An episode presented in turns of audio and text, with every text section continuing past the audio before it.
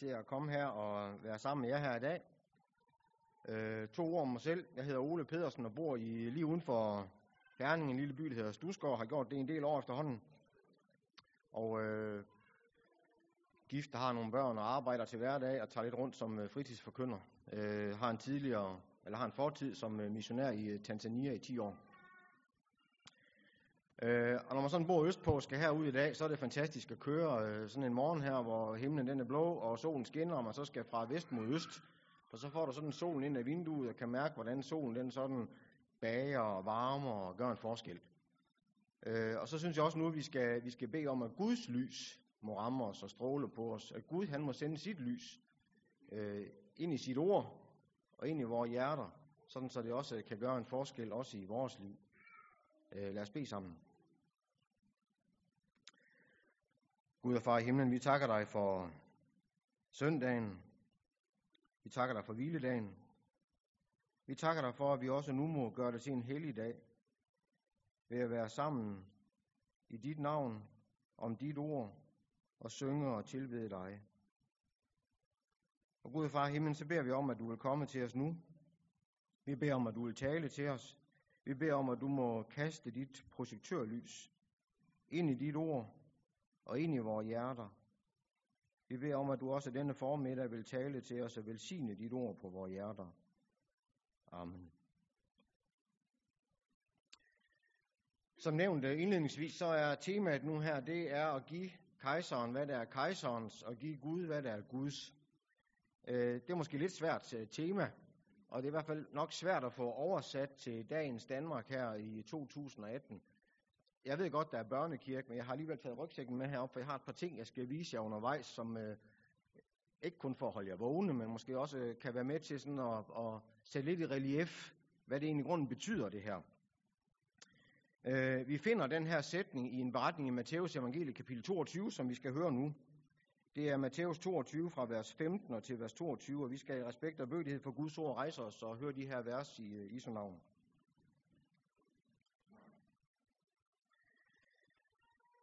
Der gik farisæerne hen og besluttede at fange Jesus i ord. De sendte deres disciple hen til ham sammen med herodianerne, og de sagde, Mester, vi ved, at du er sandru og lærer sandt om Guds vej, og ikke retter dig efter andre, for du gør ikke forskel på folk. Sig os, hvad du mener. Er det tilladt at give kejseren skat, eller ej? Men Jesus gennemskuede deres ondskab og sagde, Hvorfor sætter I mig på prøve, I hyklere? Vis mig skattens mønt. De rakte ham en denar, og han spurgte dem, hvis billede og indskrift er det? Kejserens, svarede de. Da sagde han til dem, så giv kejseren, hvad kejserens er, og Gud, hvad Guds er. Da de hørte det, undrede de sig og forlod ham og gik deres vej. Amen.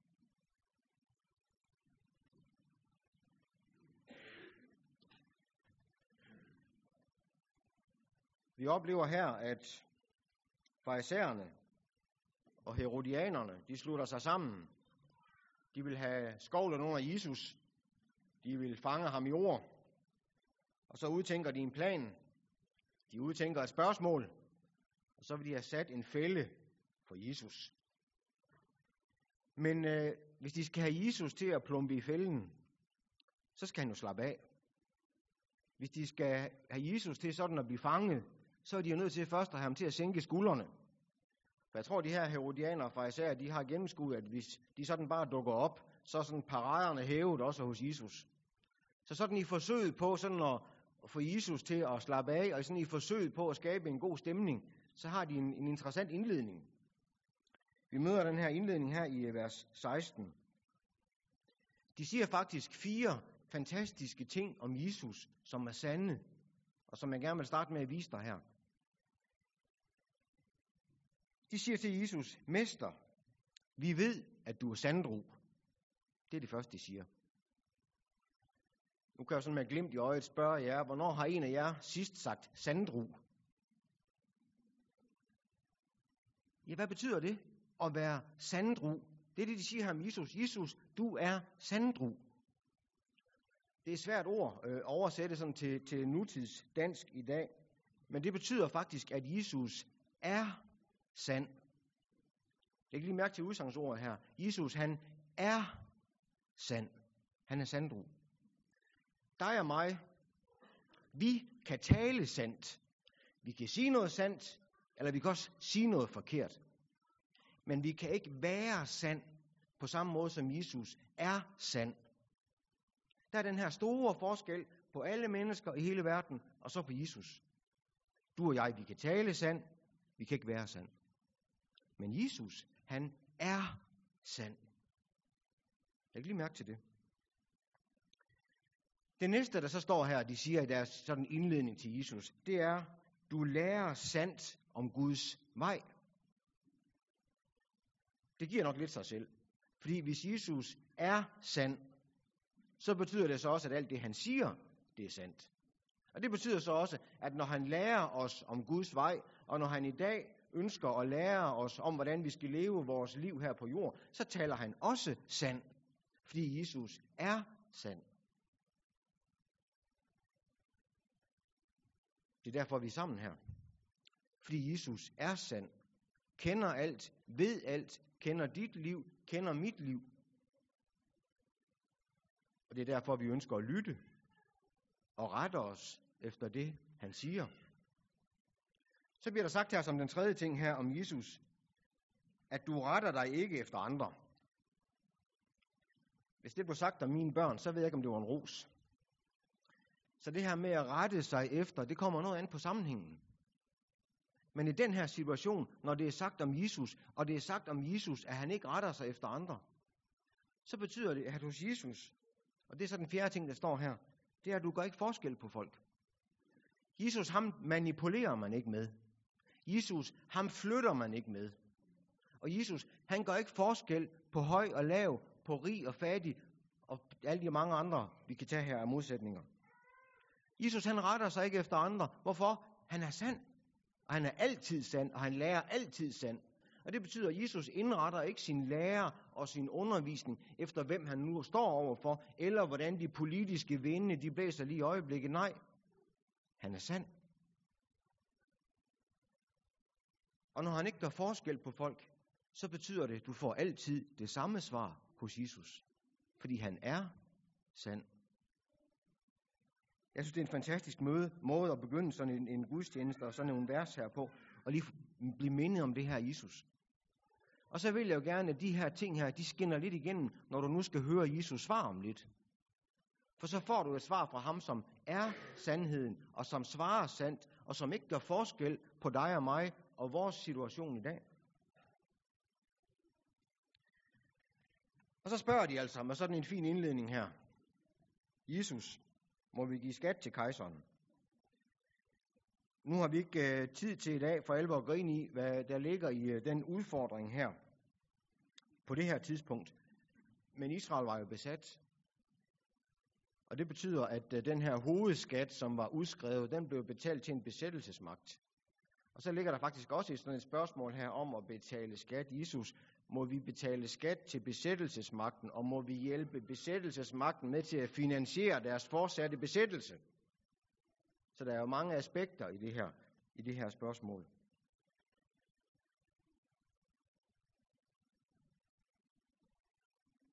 Men Jesus er godt klar over, at det er noget andet, de vil.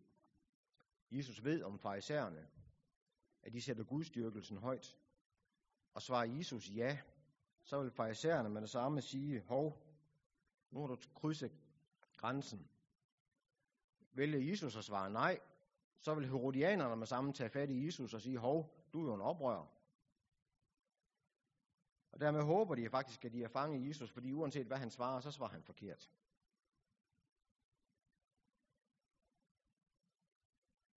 Er det så forfærdeligt at betale skat? Jeg skal nok lade være med i dag at lave en politisk diskussion om vores skattetryk i Danmark og alt muligt andet her. Øh, og vi skal slet ikke bevæge os ind i politik. Men Jesus han siger alligevel her, vis mig skattens mønt. Og så siger Jesus, I er hyggelige. For når Jesus han giver dem det her spørgsmål, vis mig skattens mønt, hvad gør de så? De stikker hånden i lommen, og så kan de tage en mønt frem og vise Jesus. Så siger Jesus, hvis det her det er så forfærdeligt, hvorfor går I så rundt med dem i lommen? I er jo nogle hyggelige. I stiller jo et spørgsmål, men I har allerede svaret i lommen. Hvad er en hyggelig? En hyggelig, det er en, der har en facade, som ser anderledes ud end indholdet. Jesus siger, I giver skin af nu med det her spørgsmål og ville et, men jeres inderste vidner om noget andet.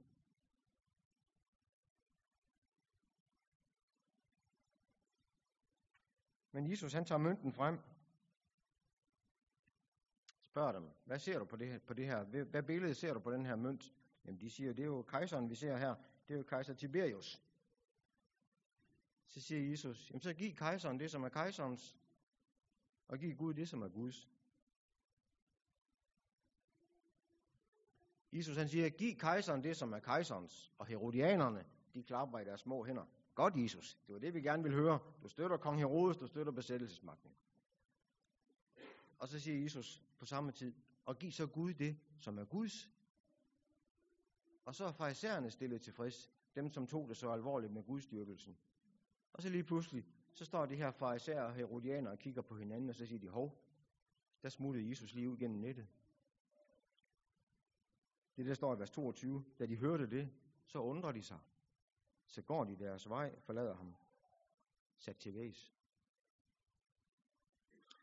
Vi skal ikke øh, nu bruge mere tid på det her politiske spil og den her beretning her, men jeg vil gerne resten af de minutter, jeg har her i dag, dvæle ved Jesus svar. Dvæle ved det her svar om, at vi skal give kejseren det, som er kejserens, og vi skal give Gud det, som er Guds. Og så vil jeg prøve at oversætte det til 2018-sprog. Sådan så, at når du går hjem i dag, så er du knap så meget i tvivl, som inden du kom, forhåbentlig. Øhm, og jeg har taget noget med. Jeg vil godt lige begynde med lidt matematikundervisning, hvis vi skal forstå det her. Så inden vi går til svaret, så lige en repetition. Jeg har to forskellige sådan, ringe her. Det er toppen af, en, af et låg til en malerspand, eller sådan en plastikspand, som er skåret ud her. Men det er ikke det, det handler om. Det handler om, at den her, det her der repræsenterer en mængde. Og det her, det repræsenterer en mængde. Så nu har vi altså to forskellige mængder. Så kan vi spørge hinanden, er kejserens område og Guds område sådan to forskellige løsrevne mængder? Og så lad nu bare den sorte og den hvide ring her repræsentere to forskellige mængder. Vi kender fra matematik, at vi har to forskellige mængder. Så kender vi også, der kan være sådan et overlap, som det jeg sådan kigger ud igennem her. Ikke? Det her på midten, det er det, vi kalder for en fælles mængde. Det vil sige, at der er et vist overlap og på det her, nu her, der er der sådan et forholdsvis stort overlap imellem den hvide og den sorte, og nu er der sådan et lille overlap, og så fornemmer vi sådan en eller anden elastik her. Er det så sådan, at der imellem Guds område og kejserens område er sådan en, en større eller mindre sådan fællesmængde, sådan en eller anden elastik, hvor vi selv kan være med til sådan at vurdere, hvor meget hører nu til begge steder, hvor meget hører til det ene sted, og hvor meget hører til det andet sted. Er der sådan der? Nej. Det er sådan her. En ægte delmængde. Der er nemlig to udbredte misforståelser. At Guds rige og kejserens rige ingenting har med hinanden at gøre. Og den anden misforståelse, at der er sådan en eller anden fællesmængde, et en eller andet overlap, som vi selv kan være med til at definere. Jeg vil gerne prøve, om jeg kunne gøre det tydeligt for dig nu, at kejserens område, det er en ægte delmængde af Guds område. Det betyder, at alt det, der har med kejseren at gøre, også har med Gud at gøre, fordi det er en ægte delmængde af Guds område. Gud har skabt alt. Alt det tilhører ham. Og det betyder, at statens område, det er en ægte delmængde af hele Guds område. Det betyder, at den lydighed og den skat og den anerkendelse, du giver til staten, det er også en del af din tjeneste til Gud. Det betyder for eksempel også, at når det ser sådan her ud, så er det ikke staten, der bestemmer, hvad der hører til i Guds område, og hvad der hører til i kejserens område. Så er det Gud, der definerer, hvad der hører til i hans område, og Gud, der definerer, hvad der så hører til i statens område. Og det betyder, at, at uh, Anders Fogh Rasmussen i sin tid sagde de her berømte ord om, at religion skal ud af det offentlige rum her. Det kan han dybest set ikke sige, for det er ikke ham, der bestemmer, hvad der hører til det ene og det andet sted. Det gør Gud fordi staten er en ægte delmængde af hele Guds område. Lige til sidst, inden vi fordyber os i svaret. Det betyder også, at når jeg i dag er her hos jer, så er jeg ikke bare sådan i Guds område. Og så tager jeg hjem, og så i morgen tidlig, når jeg tager på arbejde, så bevæger jeg mig så fra Guds område og over i sådan usel uselmammeren. Jeg er bogholder til hverdag og sidder med tal hver eneste dag. Det er ikke sådan, det er. Jeg er bare bange for, at det er nogle gange sådan, vi tænker det. Det betyder også nogle gange, når vi står op og skal på arbejde, så tænker vi nogle gange, det er lidt sådan tungt, måske lidt svært at stå op og komme afsted sådan på arbejde. Kan det skyldes det her? Kan det skyldes, at vi nogle gange tænker, at nu bevæger jeg mig så fra en dejlig søndag, fra en dejlig helligdag, over i en hverdag, som handler om muselmammerne? Og glemmer, at hele min hverdag og hele mit liv faktisk er en ægte delmængde af Guds virkelighed og af Guds liv.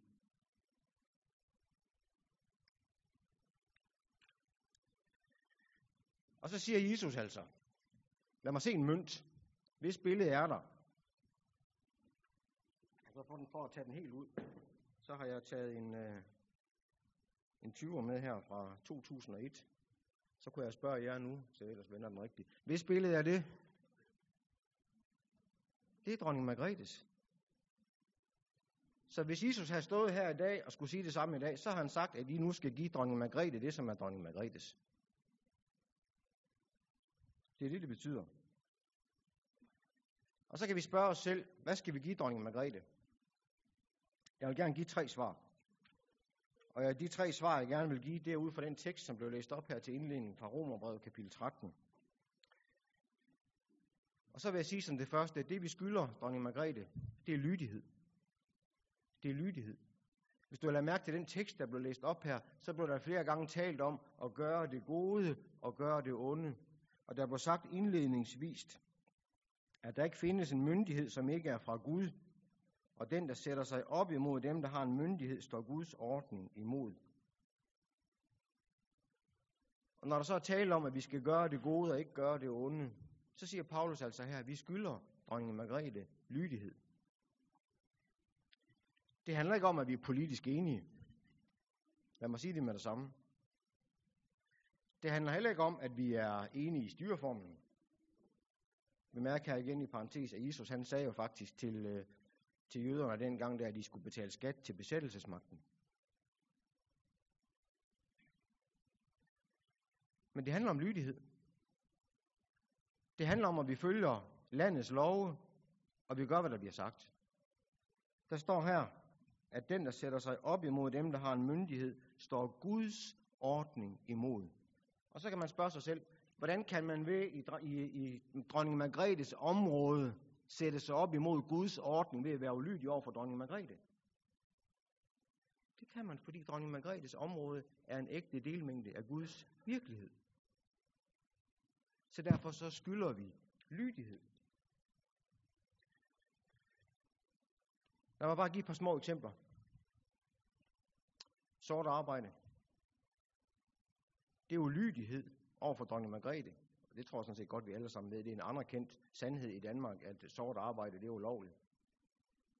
Men det betyder bare, at når du er en af dem, der bidrager ved at købe det eller selv udføre det,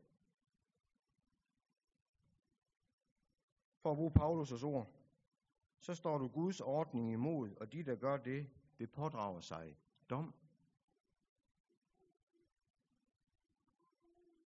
Hvis du er cyklet herud, og mens du så er herinde, er så uheldig, at din cykel den bliver stjålet, og så kommer du hjem i eftermiddag og sætter dig foran skærmen og skal have udfyldt en skadesanmeldelse til forsikringsselskabet, og du så skriver, at du har taget din fine nye elcykel til 15.000, og det er den, der er blevet stjålet, selvom du har kørt om på en gammel SCO til 1.500. Så lyver du. Og så pådrager du dig dom, fordi du står Guds orden imod, når du ikke taler sandt over for øvrigheden. Det sidste eksempel. Der er mange, der har en oplevelse af, at øh, Skodaen, eller Audi'en, eller BMW'en ikke hører til i Guds område. Og der er mange, som kalder sig kristne, der kører, som om, når man kommer ud i bilen, så har man flyttet sig uden for Guds virkelighed. Og så glemmer man alt om 80 110 og 130. Jeg bliver bare nødt til at sige igen med, med, med Romerbrevet 13 her i hånden, at du pådrager dig dom, for du står øvrigheden imod. Så klar er Guds tale faktisk. Og det betyder, at hvis du i dag i 2013 skal give dronning Margrethe det, som er hendes, så kører du 80 på en landevej, og så kører du ikke mere end 110 eller 130 på en motorvej.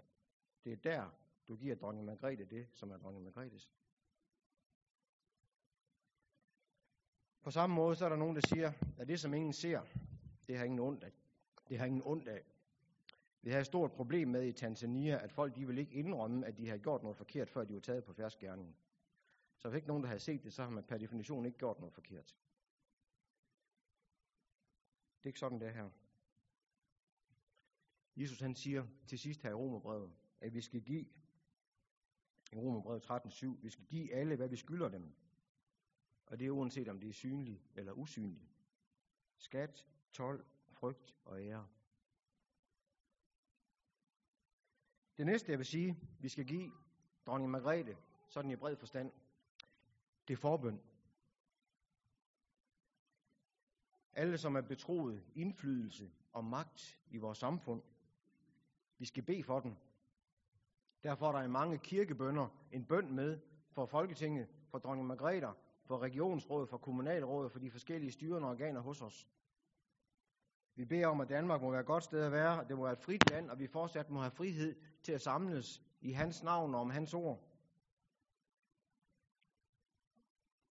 Her sidst øh, til overenskomstforhandlingerne, der blev vi skånet for en konflikt, men det var tæt på.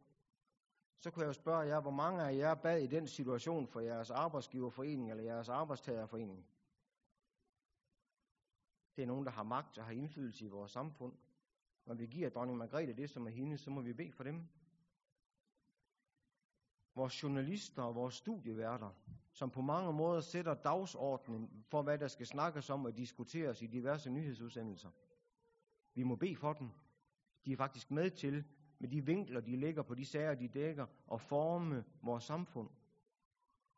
En del af at give dronning Margrethe det, som er hendes, det er også at bede for dem. Forbøn. Det tredje, jeg vil nævne, det er ansvaret. Det er, at vi må tage ansvaret op. Og give dronning Margrethe det, som er hendes, det er, at vi skal erkende, at vi er en del af samfundet, og samfundet, det er også vores ansvar. Nu siger jeg ikke, at vi alle sammen skal stille op til næste folketingsvalg. Men jeg siger, at vi hver for sig som enkeltpersoner, der skal vi gøre vores indflydelse gældende, der hvor vi er, der hvor vi er sat, og der hvor vi lever vores hverdag. Så skal vi med vores fornuft og vores indflydelse påvirke, for nu at bruge et højt udtryk, verdens gang. Hvad betyder det? Det betyder helt konkret, at når der bliver valg, så går du hen og stemmer. Hvis du, giver, hvis du skal give dronning Margrethe det, som er dronning Margrethes, altså at give staten det, som er statens i dag i Danmark, så betyder det også, at du stemmer, når der er valg. Det er for mig at se en del af at opfylde Jesu udtryk her. Det betyder også, at vi må tage del i samfundsdebatten. Det betyder, at vi må deltage, skrive, sige, gøre, også når vi møder ting, som vi synes ikke er i orden. Vi skal som medlemmer ikke bestemme, om vi skal have en rød eller en blå statsminister. Det skal vi for så vidt øh, ikke blande ind i det. I hvert fald når det har med vores LM-kasket at gøre. Men vi må som Guds folk på jord påtale, hvis den svage bliver efterladt hjælpeløs. Hvis staten legaliserer vold for eksempel, så må vi løfte rysten og deltage i samfundsdebatten. Det er at give dronning Margrethe det, som er dronning Margrethes.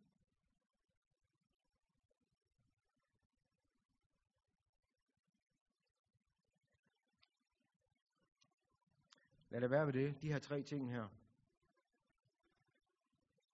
Lydighed, forbøn, ansvar.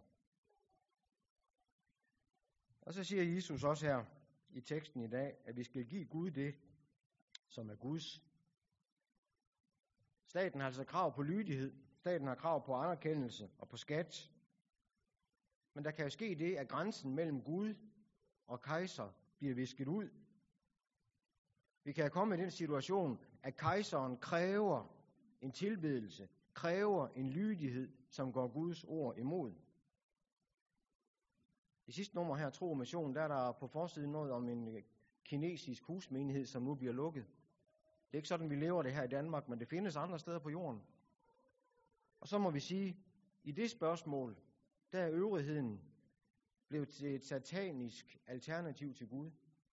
Og så skylder vi ikke længere at yde og lyde øvrigheden. Det er ikke sådan, det er hos os. Hos os, der sker det måske snarere på den måde, at grænsen viskes ud mellem stat og kejser, er undskyld, mellem kejser og Gud. At grænsen bliver visket ud, så man begynder at tillade noget. At man begynder at indføre praksis, som er Guds ord, imod. Som når vores politikere gør sig herre over liv og død, og tillader at slå små børn ihjel, bare vi kalder dem for foster. Eller de mange andre spørgsmål. Så er det vigtigt at forholde sig til, og så er det vigtigt at huske, at der skylder vi adlyde Gud mere end mennesker. Og det er Gud, der sætter grænsen for, hvad der er hans, og hvad der er kejserens. Jeg kunne spørge først, hvad er Guds?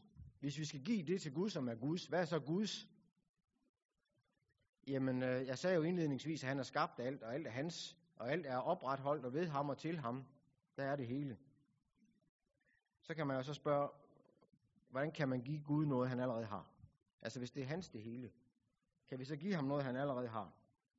Et banalt eksempel. Inge-Lise og jeg, vi har fælles konto. Det vil sige, når hun bruger dankort, og når jeg bruger dankort, så bliver det hævet på den samme konto i banken.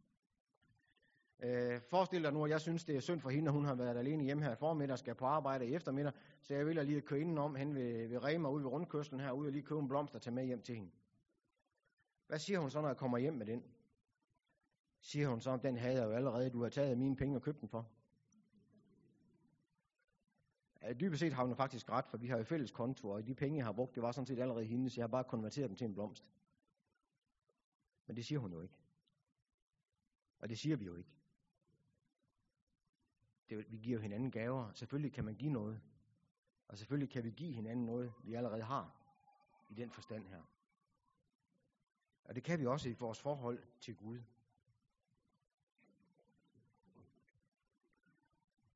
Så kan jeg jo spørge igen. Hvis billede og indskrift er det? og ved jeg ikke lige, om vinklen sådan er helt rigtig her. Men øh, hvis billede og indskrift er det? I var ikke så meget i tvivl på den her. Men hvis billede og indskrift er det? Det er Guds. Det kan godt være, at, øh, vi kan se, hvordan vi ser ud, om øh, det ser præsentabelt ud eller ej. Men det er ikke det, det handler om. Det er ikke mig, det handler om her. Det handler om, at det billede, du ser der, det er Guds billede. Du tænker på skabelsen så sagde Gud, lad os skabe mennesker i vort billede, så de ligner os. De skal herske over havets fisk, himlens fugle, kvæg, alle de vilde dyr og alle krybdyr, der kryber på jorden. Gud skabte mennesket i sit billede. I Guds billede skabte han det. Som mand og kvinde skabte han dem. Du er skabt i Guds billede. Og når vi så spørger hinanden, hvad vil det sige at give Gud det, som er Guds? ja, så er det bud efter dig. Når vi døber og bærer et lille barn der frem til, til dåb, så slår præsten korsets tegn for ansigtet og for brystet til et vidnesbyrd om, at du skal tilhøre den korsfæstede Herre Jesus Kristus. Vi er Guds. Hvad skal vi så give ham? Jeg vil nævne tre ting igen her vores synd. Bekendt for ham det, som er forkert. Giv ham ære. Her om lidt, når jeg er færdig, så skal vi synge, hvad skal jeg give min frelser? Hvis nu jeg husker rigtigt her, så er det 600. Hvad skal jeg give min frelser? Hvad skal jeg gøre for ham, synger vi. Og så spørger han her, skal jeg give ham røgelse? Skal jeg give ham myrer? Skal jeg give ham juveler? Hvad skal jeg give ham? Nej, bliver der sunget i vers 1. Det forslår ikke til Guds lam. Og så synger vi omkvædet hver gang. Jesus, mig selv jeg dig bringer. Og hvad? Lægger mig ned for din fod. Altså, kommer hen til korset, knæler ned ved korset, bekender min synd, bekender min ulydighed, bekender mit liv. Det er det første, vi må give Gud. Og så skal du vide en ting. Du kan ikke overraske ham. Du kan ikke fortælle Jesus noget, der er så pinligt, når du kommer til ham og bekender din synd, så han bliver overrasket. Det kan du til din ven. Nå, siger han. Ja vel. Det vil du aldrig møde fra Jesus. Ved du hvorfor? Han har jo allerede båret det. Han ved det jo godt. Han kender det hele. Bekend din synd for ham. Giv ham ære. Vi synger der i omkvædet, at du mig evigt skal eje. Det er det, der sker. Vi er skabt i hans billede, og vi er døbt til at høre ham til. Og når vi bekender vores synd og knæler ved hans fod, så kommer vi til at høre ham evigt til. Du får mulighed for det her om lidt. Vi hørte før, at der skulle være nadver i dag. Det er det sted, hvor du får lov at knæle ved Jesu fod, modtage hans læme, modtage hans blod til tilgivelse for dine synder. Så står du der som renset og hører ham evigt til.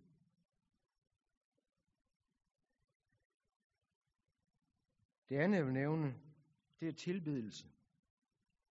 Lovsang. Tak.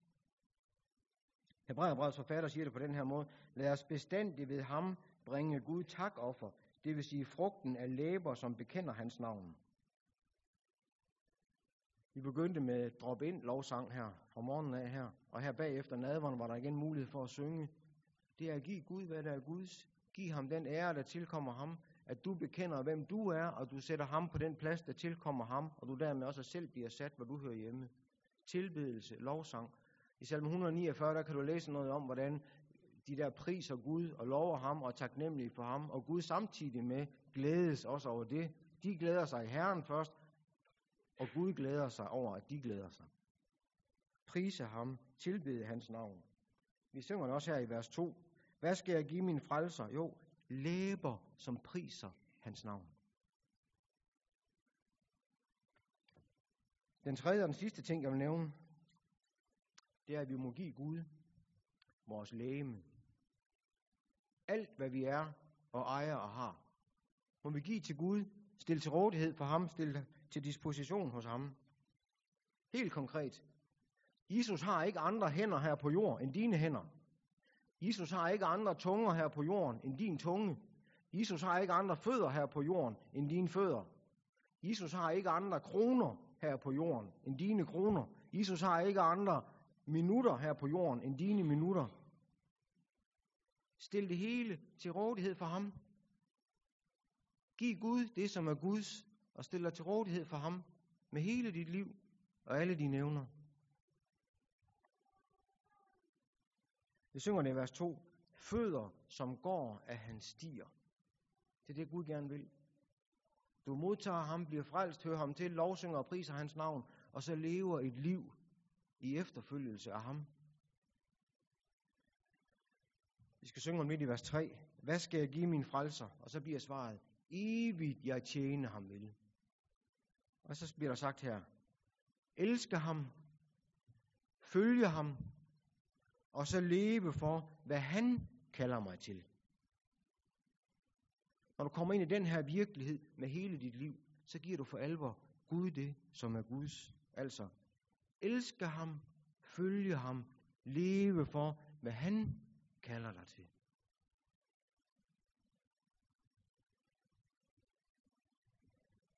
Og så er temaet i dag, at vi må give kejseren det, som er kejserens, og Gud det, som er Guds. Der er den her dobbelthed, at vi har vores skat i himlen, og skal betale skat på jorden. Og sådan må vi leve det på den her side af Jesu genkomst. Og så må vi altså give kejseren det, som er kejserens.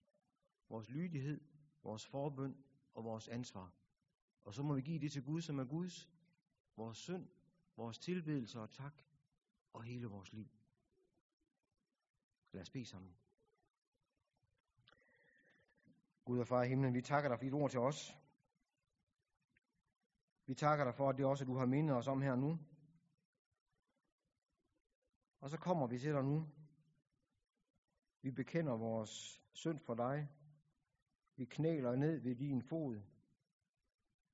Og så takker vi dig for, at du har købt os med dit blod, sådan så vi får lov til evigt at være din.